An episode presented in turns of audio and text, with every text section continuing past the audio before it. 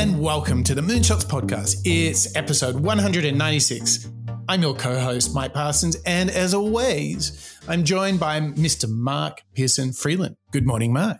Hey, good morning, Mike. I hope you uh, are feeling as happy and enthusiastic as I am to be continuing our journey, our series, our season, our adventures into the world of happiness. I am feeling very ready, and it's like we have found so many great, inspiring leaders and writers on the theme of happiness, and that theme continues today, albeit with a twist, I might say, Mark. That's right. The twist that, that we are delving into today, Mike, is from more of an entrepreneurial or VC angle. That's right. We are digging into the Almanack of Naval Ravikant, which uh, was pulled together in a great little guide, a great little collection by Eric Jorgenson. And Mike, this is really a not only a, a, collection or a consolidation or maybe a bible of Naval's thinking, but it's it's really culminated and curated in an insightful way that helps you and I, our listeners, understand a little bit about how Naval, who's this very well known, impressive VC and entrepreneur individual, uh, tackles his own happiness I mean, what a what an interesting angle to bring into the series. Yeah, it is. A, it's a very different take, and that's exactly why we've uh, we've added him uh, at this point in the series.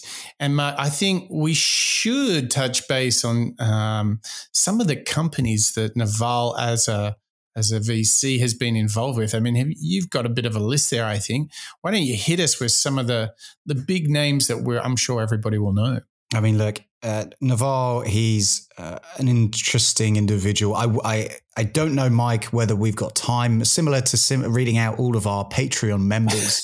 uh, I need a couple of deep breaths and I need to do some stretching beforehand. But just to give you a little bit of an idea of Naval's uh, in interests and inclusions and investments in a lot of early stage companies include Uber, Foursquare, Twitter, Wish.com, Push, Poshmark, Postmates, Thumbtack, Notion, SnapLogic, Opendoor and Clubhouse, Stack Overflow, Bolt, OpenDNS, Yammer, Clearview AI. So he's really spreading across a lot of different industries there, but he's also been involved in uh, more than 10 unicorn companies. I mean, Naval has been pretty intrinsic and important in the creation of a lot of the businesses that you and I and our listeners use pretty much every day, particularly Uber and Twitter. And he's kind of like an unsung hero who's behind the scenes working. Uh, oh, sorry. And that's not even to mention AngelList, Mike, of course. stop, Mark. I have to stop you.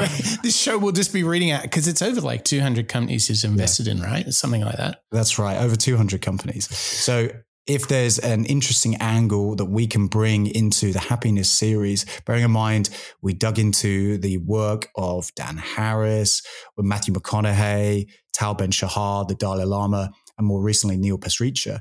Now digging into the Almanack of Naval Ravikant, A Guide to Wealth and Happiness, is a great inclusion, I think, into this space because he's coming at it from, let's say, more of a uh, uh, entrepreneurial mm. wealth angle. Mm.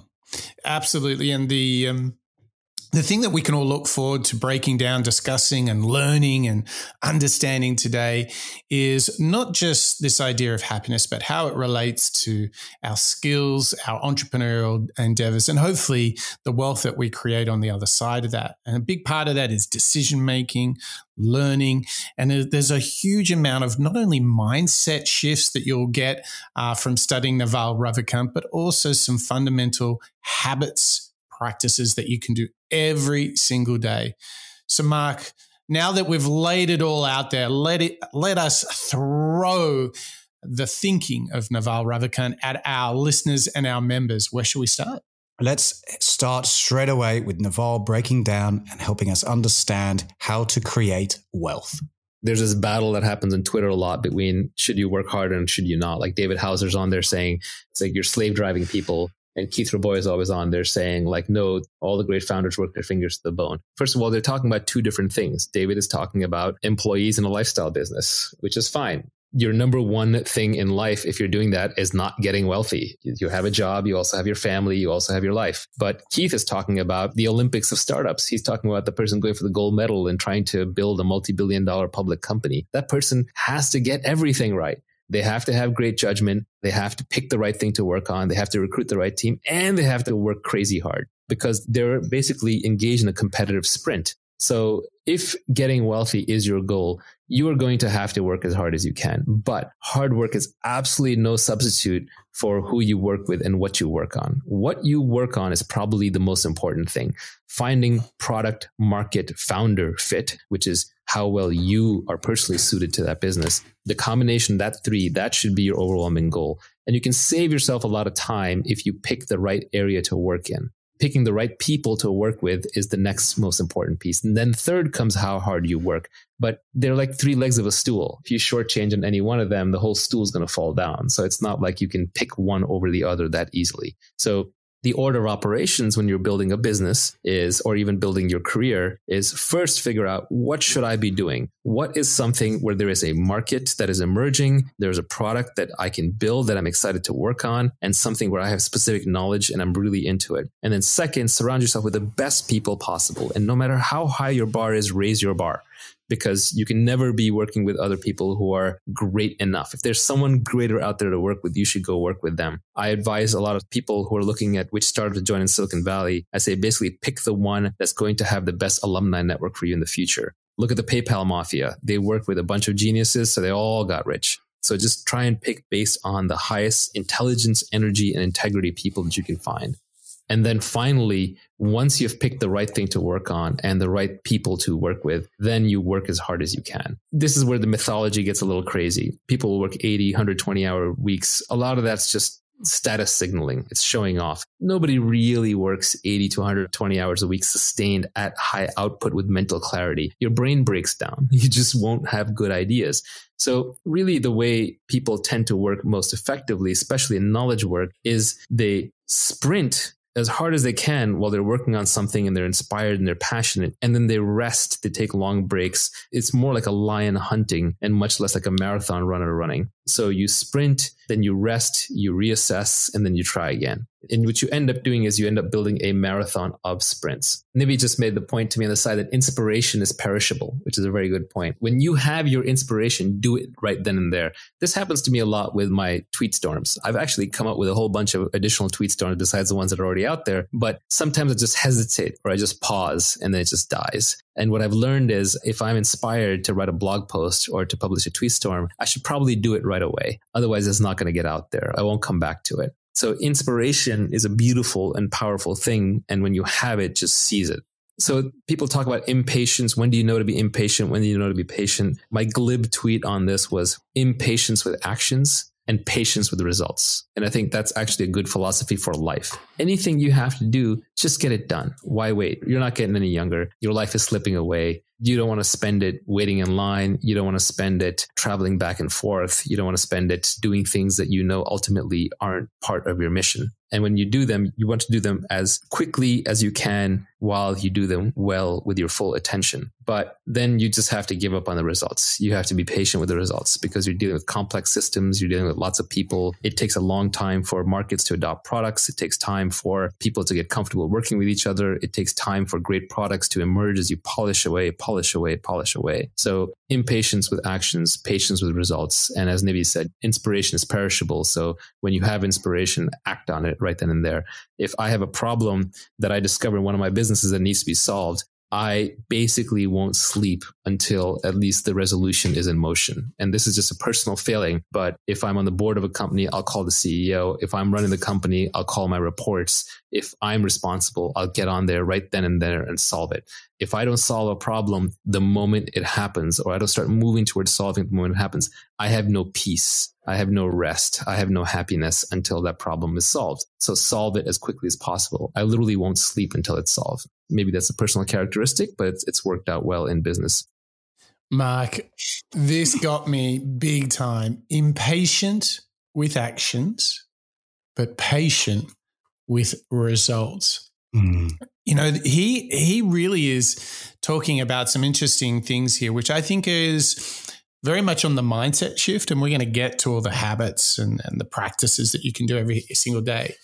But before you kind of jettison yourself into that impatience with actions, but patient with results, one of the things I think he really encouraged us to do when we start projects, endeavors, maybe businesses and companies, is to make sure he's elevating the conversation a little bit. He's like, well, before you just throw yourself at it, make sure you're working on something that's meaningful to you and with people that you like.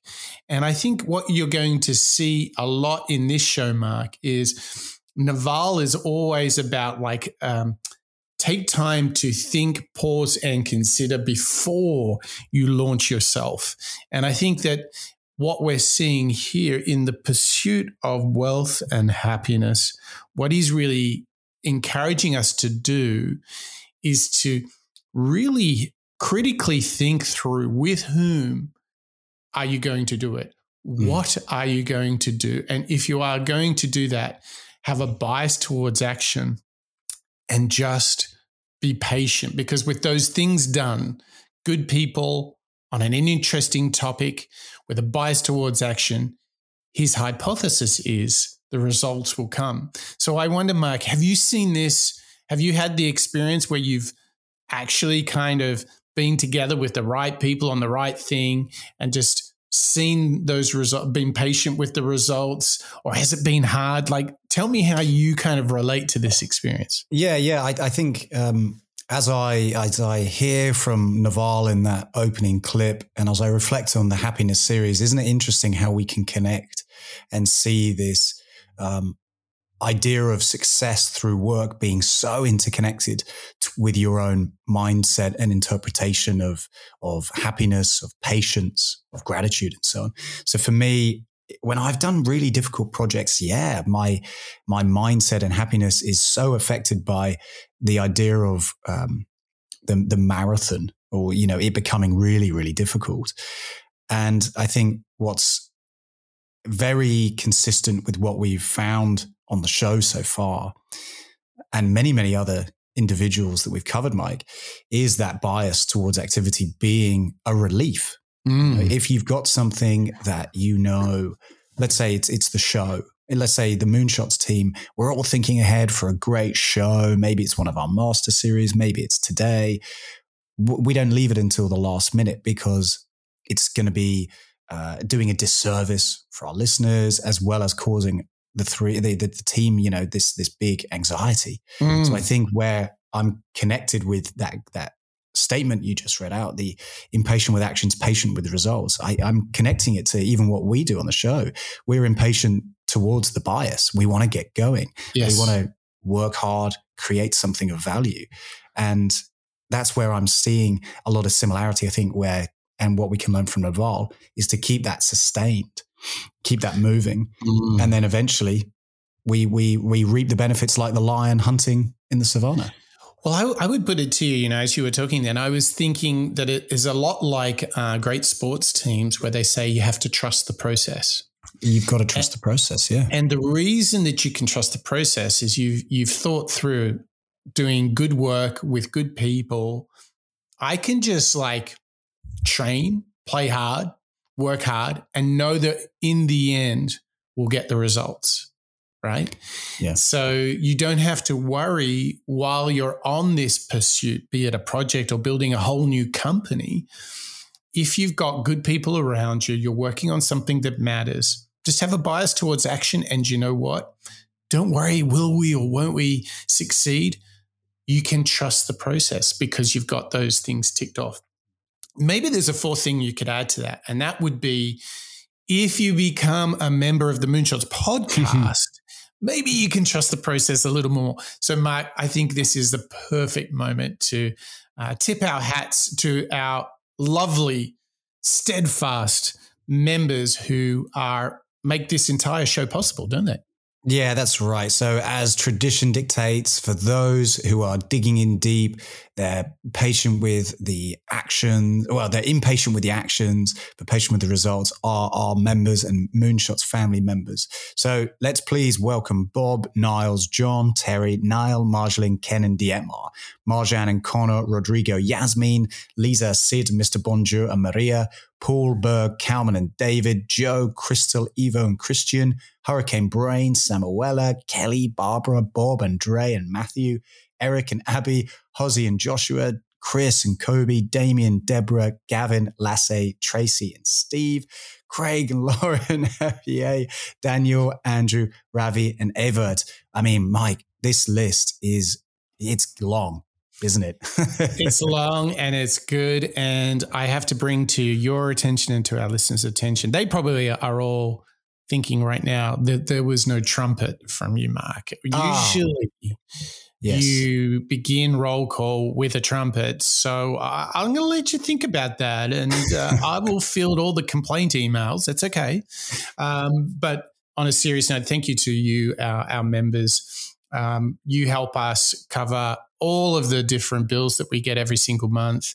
You have encouraged us uh, to uh, start our famous moon merch, which I think we might mention in our next show because uh, the elves have been busy and we'll be ready to launch that very soon. Um, but on a serious note, thank you to you, our members. Super grateful. Um, and we really uh, really encourage you guys to reach out to us. Evert was uh, actually, he came up with a great uh, topic for us to talk about, which is the second brain. Mm. So I've added that to the uh, future shows list, Mark. So we've got more brain work ahead of us. How does that sound? Yeah, I can't wait to dig into the idea of second brain and linking your thinking.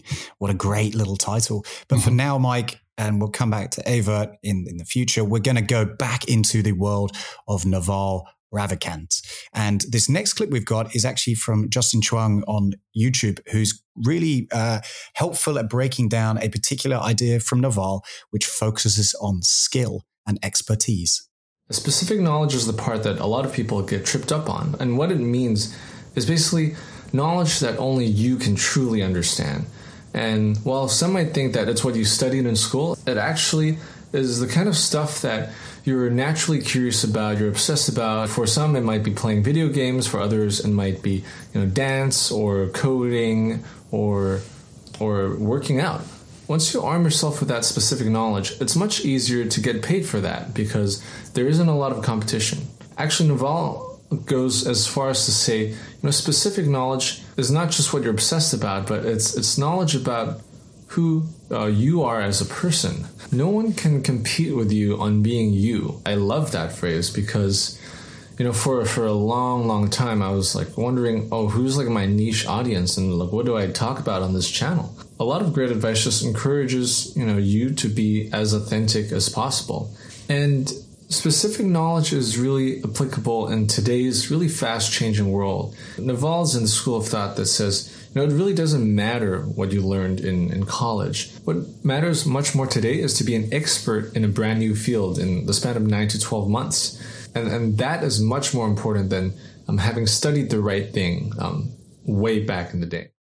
Skills and expertise. Yeah, I think, you know, this is really uh, challenging me to ask the question of myself you know what is the the one skill that i have and am i working on it enough i i really can't uh, stress how much i experience this aha mark of the importance of expertise and skill for knowledge workers. And I would mm. Assume, uh, like you and I, many of our listeners are, are sort of knowledge workers. Um, and I do really hope we have a few craftsmen. That would be really cool. I do hope that we have some makers who do stuff and build stuff in the physical world. But a lot of us are working on ideas and products and businesses in the digital world or service experiences. And so a big part of that is having a skill and expertise. Um, and I think there is this process that that clip touched upon, which is what is your super skill that you're, you know, you're naturally built to do, and are you developing it enough? So, Mark, when you hear this conversation about skill and expertise. I want to kick it to you. Like, what what are the skills you're working on? What are the expertises that you're building in this very information age or the information revolution in which we're mm. living in, we're witnessing? What skills and expertise are you building for yourself? Well, I hope you're going to let me have this one, Mike. yeah, because I, I could choose a, a physical digital product yep. that I utilize, but or a utility, but I'm actually going to go for attitude. So attitude, because and the reason why I'm going to claim this as a as a, a more modern day um, learning is the attitude to be able to keep up with and create divisions around the way that I use technology. So when I'm um, at work, uh, or even when you and I are recording our shows, you know, I'll have very um, intentional activities that I do in order to try and create the best product or the best environment around myself. So whether it's utilizing lessons from Cal Newport with digital minimalism, carving out do not disturb or focus time, time blocking is very important to me. And that enables me to utilize and use technology and products and, and be a better version of myself because I'm less distracted.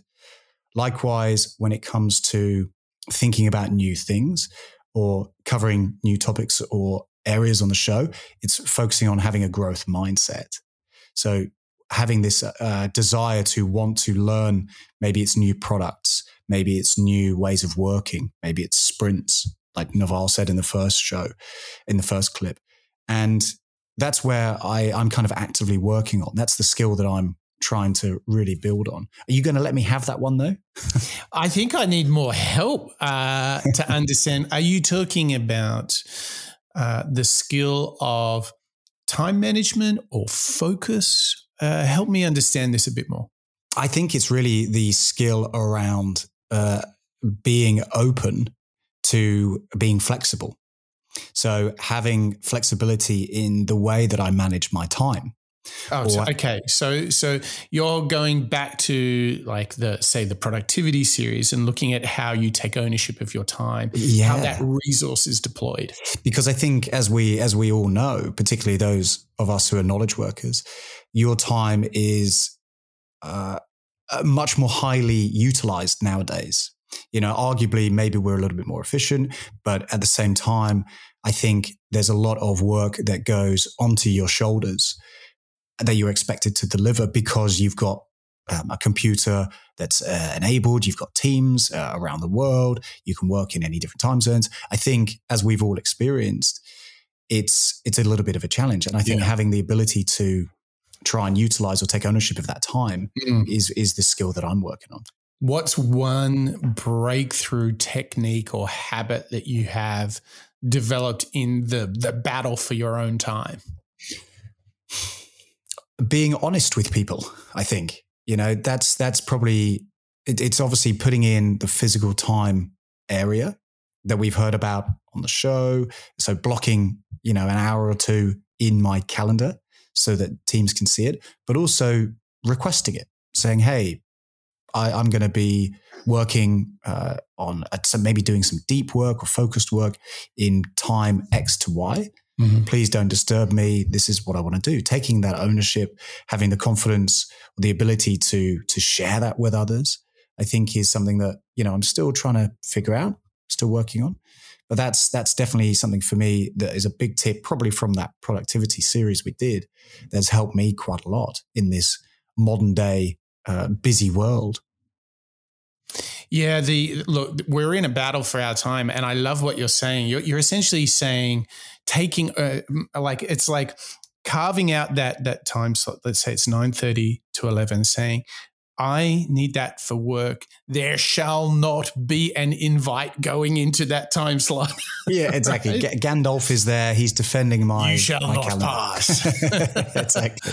Oh, listen, like, and and it's really interesting, isn't it? You talk about permission uh, asking for what you need mm. or saying no. So many of the, the great people that we've studied on this show say the art of success is not only knowing what to say yes to, but invariably it's more often saying no to things that don't align with your purpose. Exactly. It is it is that connection back into the Simon Sinek way of of thinking about business, uh, understanding what drives you. But I think that's where Naval is really leading us as well, isn't mm. it? Like you know, mm. particularly in that first the first couple of clips we've heard, it's Naval taking um, a real stance around understand what you're good at, what you want to work in, gather the team who are perfect for you, and then you work as hard as possible. It's yes. the focus, yeah. it's the understanding, yes. it's the knowledge that I think he's really driving us towards, isn't it? Yeah. Look, there's another skill and expertise you can develop. And I believe, Mark, it could be as just as powerful as what you're talking about. And that is giving a review or a rating, a thumbs up, a star to our beautiful show, Mark. If we want to get this message uh, of learning out loud together to be the very best version of ourselves, you got to hit like, you got to hit those stars. How do people do this, Mark? Because uh, those moonshotters, we need this love, don't we? Yeah, all those with a growth mindset and a desire to pick up and do something brand new today as you're listening to the show, open up your podcast app of choice. You're probably even got it open right here, right now, as you're hearing us. Pop along, hit like, hit subscribe, hit the little heart button. And that makes a huge difference in getting the Moonshot Show out into the ears of listeners around the world. And that's really what we're just trying to do here. We're trying to delve into the work of people like Naval Ravikant and share it with the world. And it's you, our listeners, who help us do that. Your likes, your subscriptions, your thumbs ups, and as well as your reviews spread that through the algorithm and get us into the ears of listeners around the world. And we've had a, a number of different countries throughout the uh, the journey so far, Mike. I mean, I remember we've had Suez Canal listeners, we've had uh, Nepal, we've had all over the globe. And it's thanks to you, listeners, for us to be able to do that. Yeah, so get on there, thumbs up, stars, whatever it takes. You're listening to us right now. Just slip the phone out of your pocket as Mike hypnotizes you. Open up the application, five stars. Mike's great. Mark's a little dodgy, but we'll bear with it. I jest, I jest. We, we appreciate any goodwill that you have to give us here on the Moonshot Show. And we've got so much coming up. Thus far, though, we've talked about skills, expertise. We're talking about how to create wealth. And now we're going to turn to the business end of the season. It's about actions and habits. And we're going to launch ourselves into learning the skills of decision making. First is if I'm faced with a difficult choice, such as should I marry this person? Should I take this job? Should I buy this house? Should I move to this city? Um, should I go in business with this person? If you cannot decide, the answer is no. And the reason is because modern society is full of options. There are tons and tons of options. We live in a planet of 7 billion people. We are connected to everybody on the internet. Uh, there's hundreds of thousands of careers available to you. There are so many choices. You're biologically not built to realize how many choices there are because we evolved in tribes of tribes of 150 people where if you pass up one choice, the second thing never comes along. Uh, also, when you choose something, uh, it takes, you get locked in for a long time. If you start a business, that's 10 years. You get into a relationship, that's five years uh, maybe more. Uh, you move to a city that's 10, 20 years. So these are very, very long lived decisions. So it's very, very important uh, that you only say yes when you are pretty certain. Uh, you're never going to be absolutely certain, but you're going to be very positive. If you find yourself creating a spreadsheet for a decision with a list of yeses and nos and pros and cons and checks and balances and why you know why this is good or why that's bad. Forget it. Yeah. You have to internalize it in your gut and in your heart and you have to really want something before you go for it. So my first decision making heuristic is if you cannot decide the answer is no. Um, the second decision making heuristic that i use is if you have two choices to make uh, such as uh, you know do i tell this person A or do I tell them B? Or do I, uh, you know, do I take job A or job B? Um, or, you know, do I make this sacrifice now or do I go ahead and do what I want, whatever it is? If you have two choices and they're relatively equal choices, like it, it looks 50 50 to you, this is key. For choices where it's lopsided, you know, 175, there was 25, obviously go with a 75. But if it looks equal to you, A or B, and you can't decide, take the path that is more difficult and more painful in the short term. Because what's actually going on is one of these paths requires short term pain, and the other one maybe requires pain further out in the future. And what your brain is doing through conflict avoidance is it's trying to push off the short term pain. Um, and by definition, if the two are even and one has short term pain, that means it has long term gain. And by the law of compound interest, the long-term gain is where you want to go towards anyway. So your brain is overvaluing the side that has the short-term happiness uh, and is trying to avoid the one with short-term pain. So you have to cancel that tendency out. And it's a powerful subconscious tendency by leaning into the pain.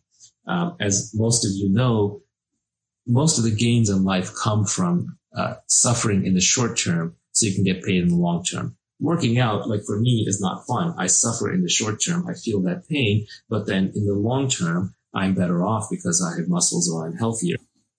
And now I'm going to talk about the third heuristic for decision making. The third one is a little different. Uh, the first one was focused on making the right long-term decision. The second one was on uh, choosing how to split between two otherwise even paths. The third one is about cultivating peace of mind.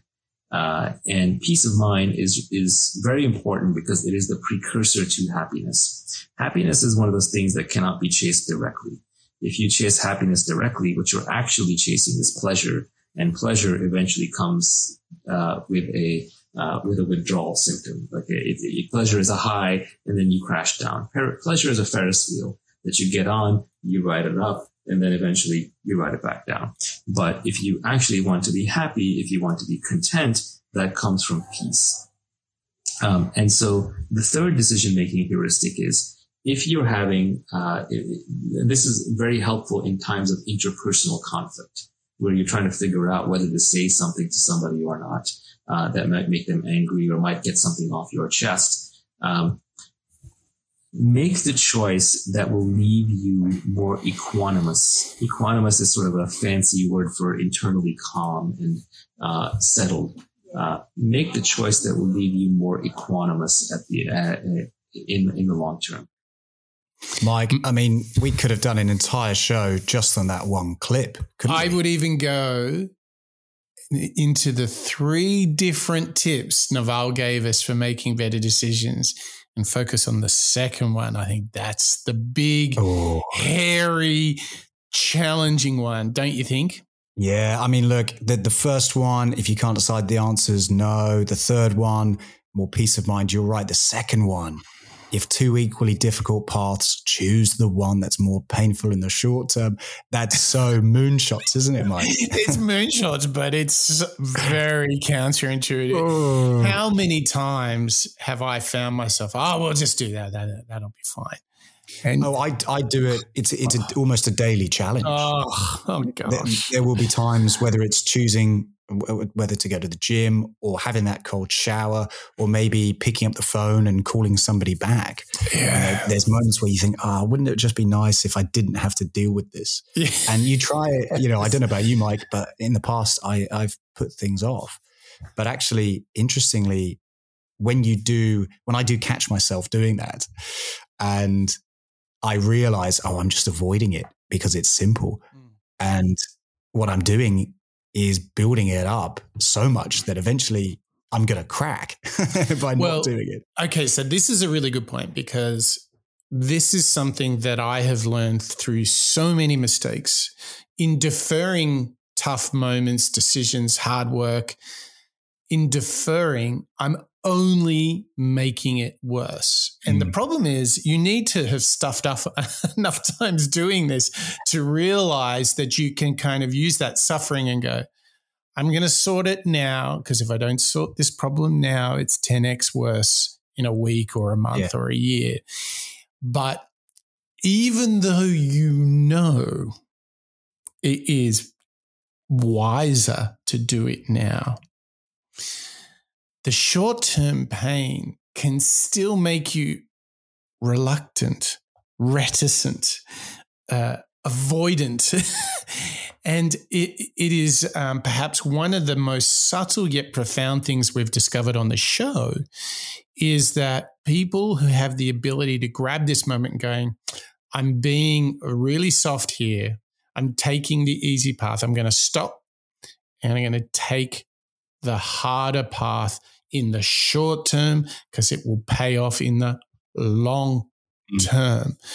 This is one of the big patterns we see in people who are very successful, people who are super fulfilled in their life and doing what they are meant to do. Is they are very prepared to take the hard path in the short term, to take the pain. Uh, as Jocko Willink will say, problems, good. good. As uh, Joe Rogan talks about, get comfortable with discomfort.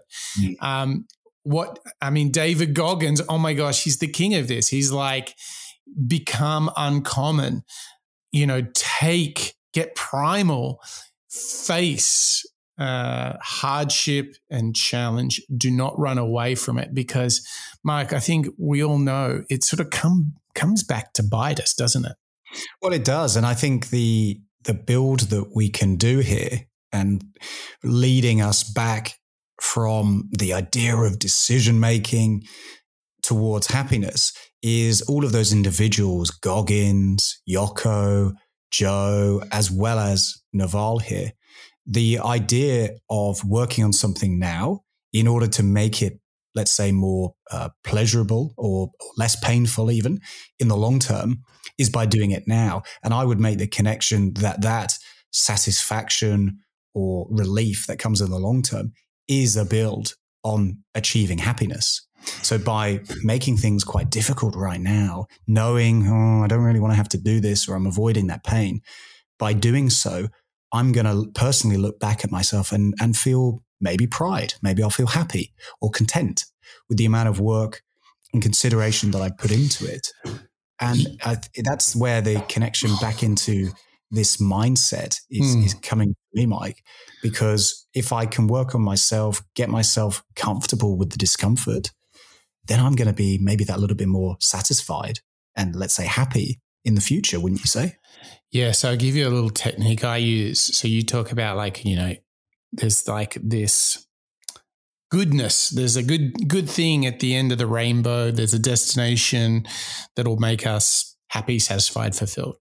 So what I do, if I need a little extra incentive here, is I allow myself to really experience the future state if I do X, I'm going to feel really mm. joyful. And I'm going to think about and and almost manifest that joy now and say, okay, see how good that is.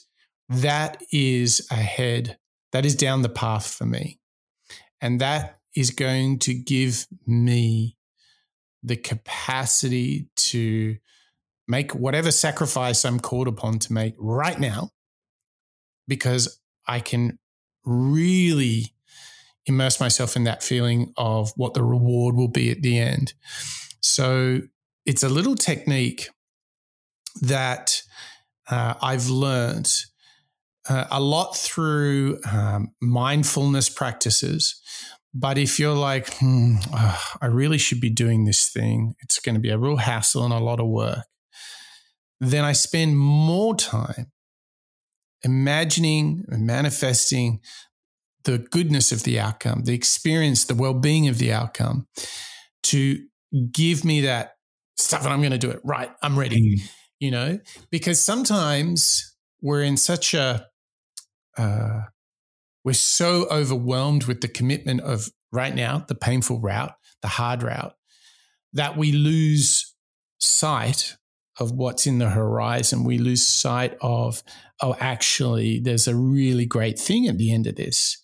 So it's like a powerful way to remind yourself of what you're fighting for. Anyway, that's just a little technique I use to try and take those more pa- painful routes in the short term. Yeah, that's right.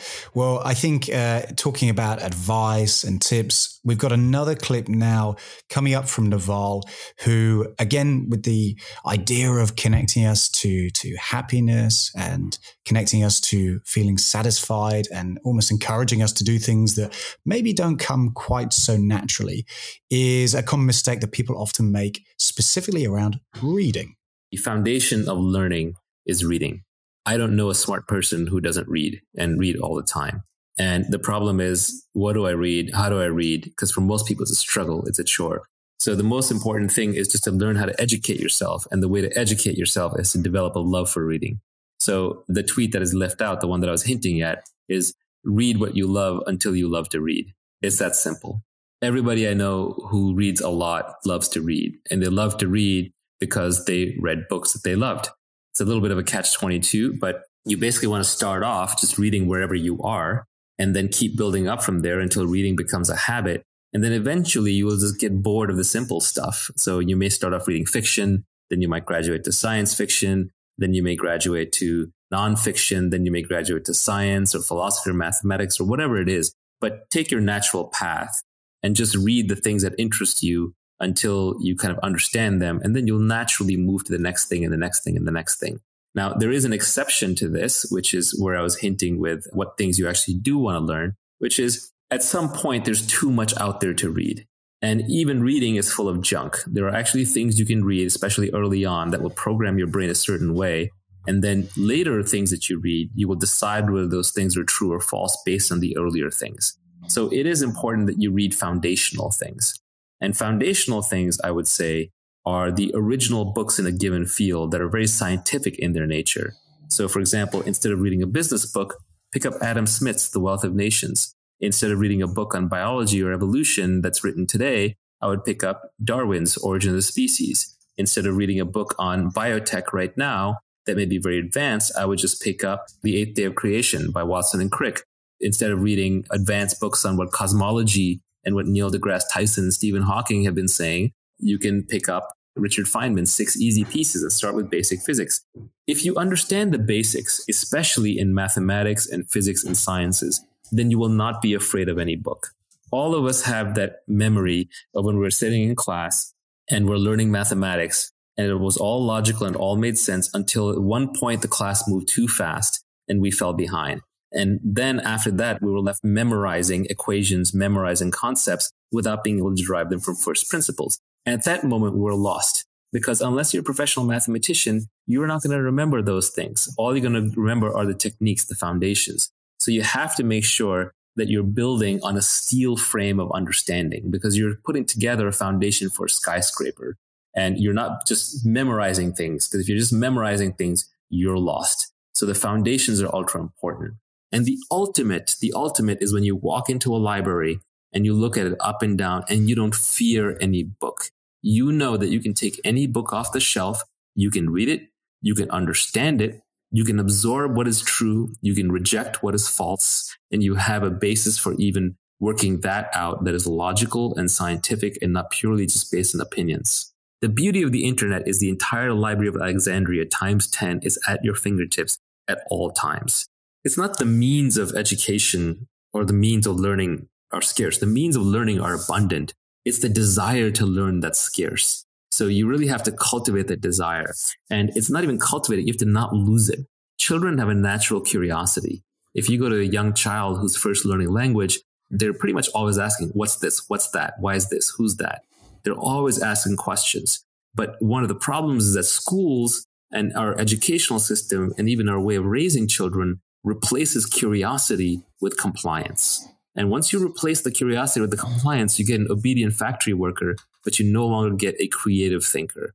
And you need creativity. You need that ability to feed your own brain to learn whatever you want. Reading, reading, reading. It is feeding and fertilizing your brain. It is, uh, oh my gosh. But Mark, the thing that struck me the most about that one is like so many things, reading has to be like working out every day. Isn't it amazing how many different things are on that absolute essential daily habit list from the Moonshots yeah. podcast? I mean, what have you got? Let's go through the list. Well, I, get I, to bed early, right? Get to bed early. get to bed.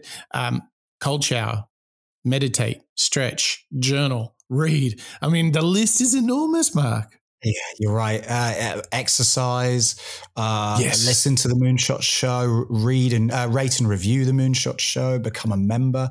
I mean, there's so much. there's so much to do every day. But you're right. I, I love I, again connecting this this tip, this habit, this way of thinking about reading, and how it is the stepping stones to creating um, a growth mindset.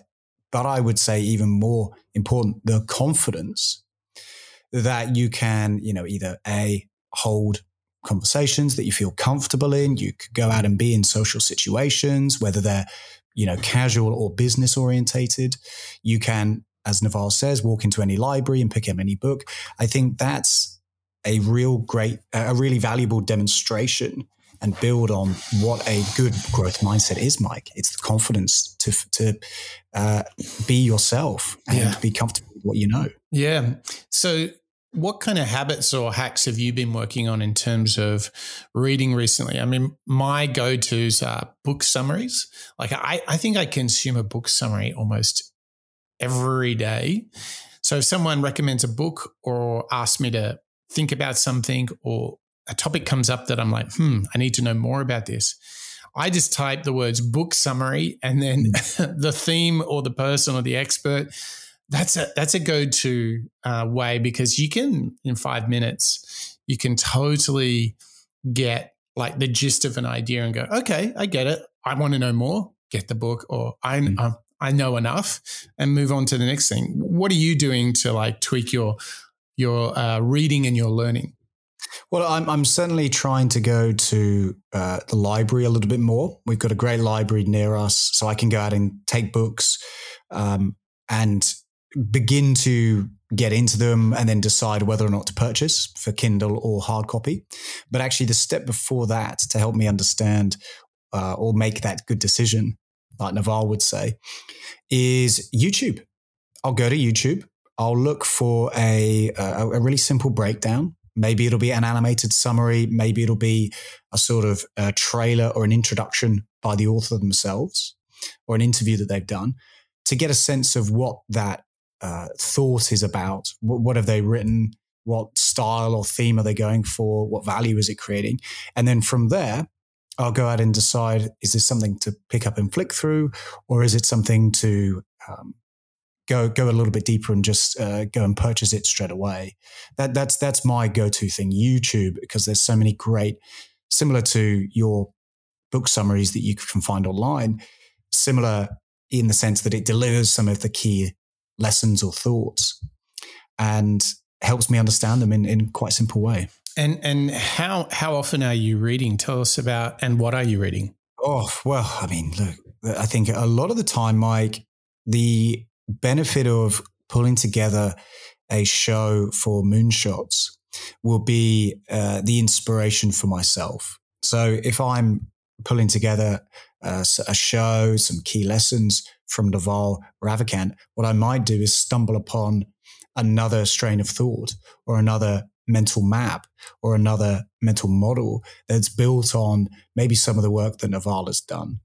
And what that enables me to do, giving it an angle around moonshots, is to have a reason to go out and do it. You know, if I haven't got the, let's say, the drive or the interest, or maybe even the awareness of a particular individual, the moonshot show, although I might be tooting our own horn here, is uh, is actually for me at least the way in for a lot of these authors, entrepreneurs, and thinkers, because it, it's helping me uh, bring them up to the surface and and learn about them out yeah loud. Yeah.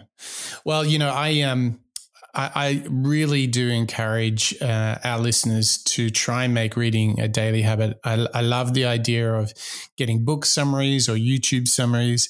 I definitely encourage you to mark up, highlight anything that you read. And then there is a great tool called Readwise, which will pick up all of your highlights and reintroduce you to them in the days following the highlight, which is a very good way to really put those learnings deep into your mind. So that's Readwise, which is another tool I, I uh, use. And then you can build like a very good workflow.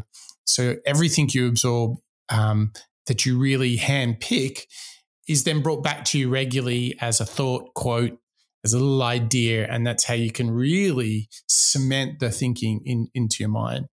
Mm. But as we talk about thinking and as we kind of re- reflect a little bit on sort of the overall mindset of Naval Ravikant, one thing here is really powerful. And that is that there is a connection between all the different people Dan Harris, Dalai Lama, Naval Ravikant, the entire series of the happiness series is really connected by this fundamental thought. And that is that happiness is not something we defer until the end of a journey, a project, or even a lifetime, but it's something very, very different. So, for the most loyal Moonshots listeners and members who have lasted to the end of the show, I am so delighted to play for you now the most powerful thought of this entire series. Did you make a gradual shift to happiness or was it a radical change? It's ongoing. It's gradual. Every day. So you're better. happier today than you were a month ago. Yeah. Allegedly. Yeah. Yeah. I'm I'm very happy these days. Deliriously so. It's actually hard for me to hang out with normal people. really? yeah. So you you've made a significant shift uh, over the period of like how many years? Probably about eight years. Eight years. Yeah. Wow. And uh, is this something that you've pursued through certain books, or is it just like you you've made an understanding or gained an understanding in your own mind, and then started pursuing it based on that understanding? Yeah, it's very very personal. Uh, it's basically you have to decide it's a priority. Mm-hmm. And then I tried every hack I possibly could. I used to, you know, I tried all the, I tried meditation, I tried witnessing, uh, you know, I even tried an SSRI just to see what it would feel like. How did it feel? Uh, it was it turned me from a pessimist to an optimist, but I didn't like the physical side effects, nor did I want to be on a drug for a sustained basis. Mm. So I dropped it, and I but felt it did turn you into an optimist. Yes, at the time I used to be a pessimist. Yeah, um, I started doing things like I would start looking at the, uh, you know, in every moment, in everything that happens, you can look on the bright side of something, mm-hmm. right? And so I used to do that forcibly, and then I trained it until it became second nature. So, for example, like a friend of my wife's was over, and she when we were dating and she took all these photos. She took like hundreds of photos and then she sends them all to us. And my immediate reaction was like, why are you dumping hundreds of photos on my phone? I don't need hundreds of photos. Have some judgment. That was right. my immediate reaction. And then I could say, actually, how nice of her. She sent me hundreds of photos. I can pick the one that I like, right? There are two mm, ways of seeing mm, almost yes. everything. There are a few things that are like high suffering, so you can't do that other than just saying, well, this is a teacher, right? But I slowly worked through every negative judgment that I had until I saw the positive in it. Now it's second nature to me. I also realized that like what you want is you want a clear mind. So you want to let go of thoughts happy thoughts disappear out of head automatically. Very easy to let go of them. Negative thoughts linger. So if you interpret the neg- the positive in everything very quickly, you let it go. Right, you let it go much faster. Um, get, simple hacks: get more sunlight, right? Learn to smile more, learn to hug more. These things actually release serotonin in reverse. Mm-hmm. They aren't just outward signals of being happy. They're actually feedback loops to being happy. Um, spend more time in nature. You know, these are obvious. Watch your mind. Watch your mind all day long. Watch what it does. Not judge it, not try to control it, but you can meditate 24 seven. Meditation is not a sit down, close your eyes activity. Meditation is just basically watching your own thoughts like you would watch anything else in the outside world and say, why am I having that thought? Does that serve me anymore? Is that conditioning from when I was 10 years old? Mm. Like, for example, getting ready for this podcast. You got ready? I didn't. Oh, but good. I did. But I did. But I did. but I couldn't did. help it. And what happened was the few days leading up to this, my mind was just running. And normally my mind is pretty calm. And it was just running and running and running. And every thought I would have, I would imagine me saying it to you. My brain couldn't help but rehearse what what it's doing. It's just rehearsing all the time to talk to you. And then I was even rehearsing rehearse telling you about the rehearsal mm. right? So it's all playing all these meta games. And i was just like shut up. Stop it. What is going on? And it took me a while to figure out oh yeah you know what it is when I was a kid in Queens and I had no money and I had nothing and I needed to save myself, the way I got out was by sounding smart, not being smart, sounding mm. smart. That was the skill I perfected. So I am hardwired to always rehearse things so I will sound smart. It's a disease. It keeps me from being happy. So, but when you see that, when you realize that, when you understand something, then it naturally calms you down. So after that, I stopped rehearsing as much. Wow. But it's still a trained habit. That that is a really interesting point that you want to sound smart. That that many people do that, and especially young people. When you, so, you, you see someone who is smart or someone who appears smart, they say smart things. Right. You go, God, I want to sound smart. I want people to think about me the same way I think about that person. That that is my disease. That is my feeling. It is what yeah. clutters my mind. I, I the, the the thing I have to ask myself now is if I can would I still be interested in learning this thing if I couldn't ever tell anybody about it? Mike, I mean, again, Naval is bringing it home for us on today's show. There's so much that we could dive into there, particularly that closing thought around if I had to internalize it and not talk to anybody, would I still enjoy it? But I think the big thing for me within that clip is the idea that happiness is a choice that we decide how much time and how much work to spend on. Oh, yeah. It's like kaboom. All the shows line up against this. So, with different flavors and expressions of how you might get there. But in the end, do you choose for happiness? Because it can, kind of means like, it's like saying, I want a six pack. That means you got to like cut back on your calorie intake. You got to work out. If you choose for happiness, you gotta you gotta cut out on the negative stuff. You gotta start on the positive stuff. You gotta get super grateful.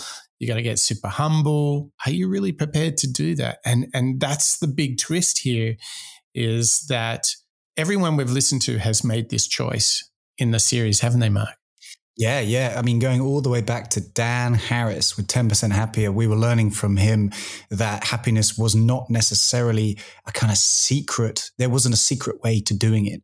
And it wasn't a destination that all of us are going to instantly or eventually come into. Instead, what every single author, entrepreneur, spiritual leader has said to us without, throughout this series is that it's something you have to work on actively yourself daily building in those practices to notice that blue sky, to notice how you respond and interact with other people. Mm-hmm. Because it is, as Naval said it earlier in the clip, there's that compound interest. You do a little bit today, a little bit tomorrow. Gradually, over time, you're going to become a probably more pleasant to be around, mm-hmm. but also be happier in yourself and more satisfied with what it is that you're doing. It's I mean, you know, the um, the hard thing is, is it really kind of hits you in the guts because you're like the the the deliberateness and the intention of you you got to make that choice. You can something can happen. You can as naval was talking about you can receive hundreds of photos and say oh my god why did they do yeah. that or you can say cool lots to choose from. That moment is the choice isn't it mark? It's not that easy is it Look, it's not that easy. And, and as we are hearing from Neil Pasricha, who was giving us almost like a playbook into how to think about um, or how to uh, create a manual around these habits, it is something that all of us, I think, along the journey of this happiness series have started to appreciate just how difficult it is. But at the end of the day, Mike, if these VCs, these spiritual leaders, these authors, these uh, anchormen, if all of us can uh, learn something from these individuals, these high functioning, successful people, then I think we're in a pretty good spot to learn from them, to absorb them, to build some new daily habits and just figure out what works for you and I. Exactly. So, of all those things that work, which one works the most for you? Well, I'm going to really focus on the reading, actually. I think mm. starting with uh, what we already do on the show, but really giving it uh, more of an attitude shift, maybe utilizing Readwise as you've as you've called out. just to compartmentalize and pull out those insights that I learn along the way. It's going to be really valuable for me. As you look back on the show with Naval, what have you um, particularly taken away from Mike? Uh, definitely taking the the more painful route in the short term, unfortunately. oh, got to work on that one. Got to work on that one. well, Mark, listen, thank you to you. And thank you to you, our members and listeners. Here we are on show 196, where the work of Eric Jorgenson, the Almanack of Naval Ravikant, was studied indeed. And the journey into the work of Naval Ravikant started with understanding how to create wealth. And the key thought was be impatient with actions and patient with results. We then on to went on to look at building skills and expertise. And importantly, we looked at the art of decision making where if two paths are equally difficult, take the harder path. And if you want to build that happiness, you want to build that wealth, you got to love to read. You got to feed the mind so you can make all those better decisions. And fundamentally, what we came to together today on the Moonshots podcast, where we learn out loud together, is the big choice, not only of this show, but of this series. Happiness is a choice. And what we learned from Naval is that the most important trick to be happy is to realize that happiness is a choice that you can make and a skill that you can develop. You can choose to be happy and then you work on it. It's just like building muscles. Never has the truth been told like that. Uh, that is so very true. And if you make that choice, so many good things can happen. You can learn out loud together. You can be the best version of yourself. And that is exactly what we're here to do on the Moonshots podcast. Okay, that's a wrap.